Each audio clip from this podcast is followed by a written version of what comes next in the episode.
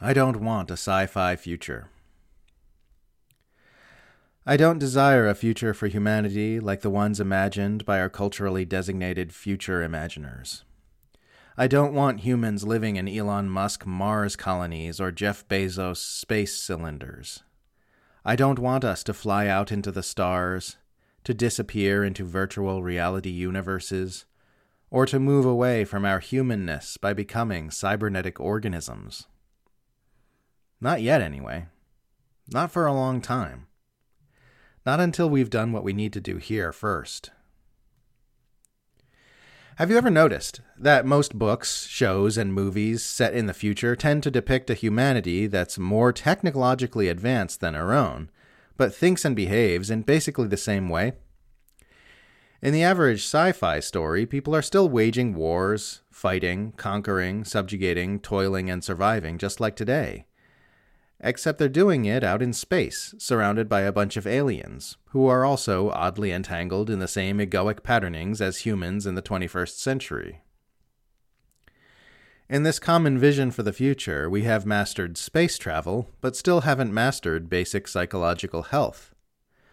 Our technology has enabled us to kill, enslave, manipulate, and exploit among the stars, so that we are no longer confined to killing, enslaving, manipulating, and exploiting down here. This tendency is partly due to the limits of imagination.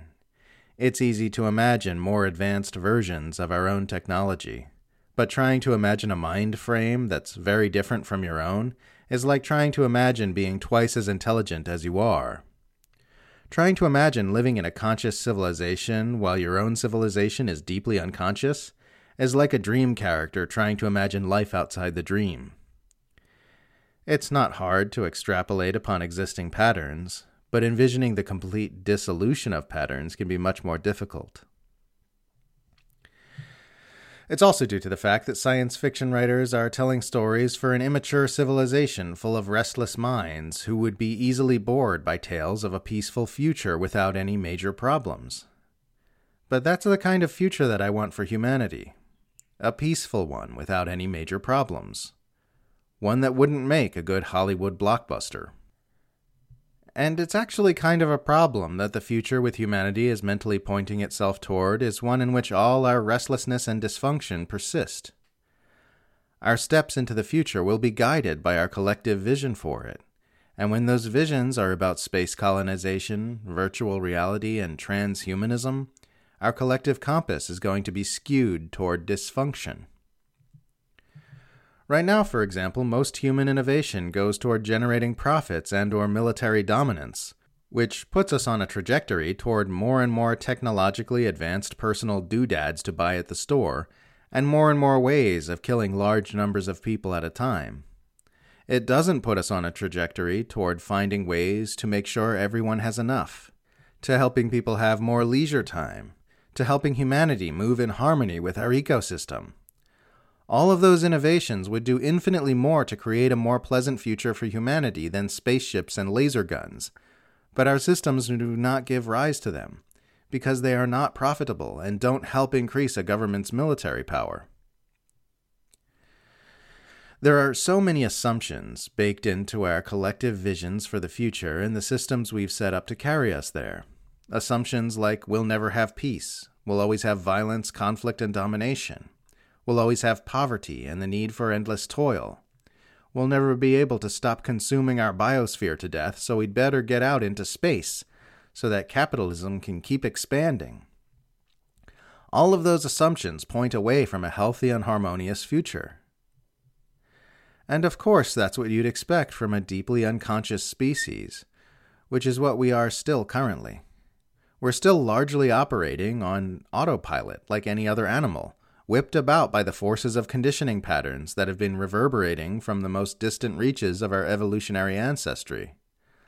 A collective history of trauma and fear, combined with our newly evolved capacity for abstract thought, has left us confused and disoriented in ways we haven't yet gained lucidity on, an adolescent species in an awkward transition phase.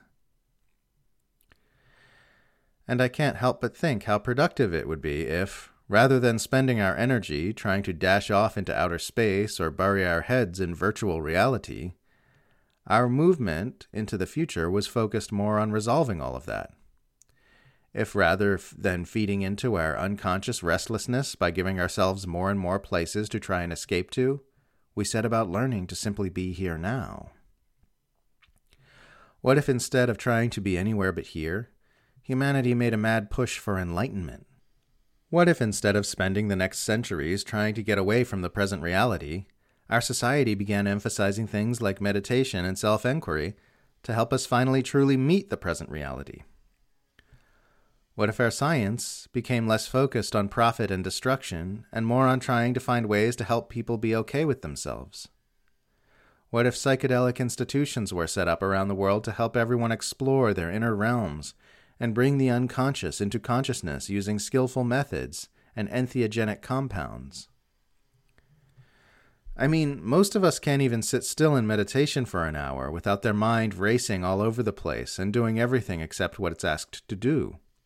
Does that sound natural to you? Does that sound like a conscious, healthy species? Or does it sound like a species that, if handed paradise on a golden platter, would immediately destroy it out of boredom? A lot of what we see the most influential minds envisioning for our future just look like restlessness to me. A restless compulsion to be anywhere but here, much like the mental fidgeting of an individual's attempt to meditate.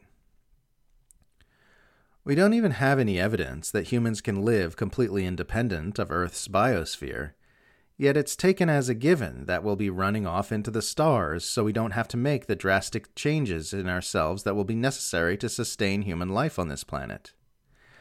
The idea of simply settling down and learning to be here sounds unthinkably hellish to a mind enslaved to restlessness, to such an extent that it will concoct unrealistic fictions about the future rather than facing reality.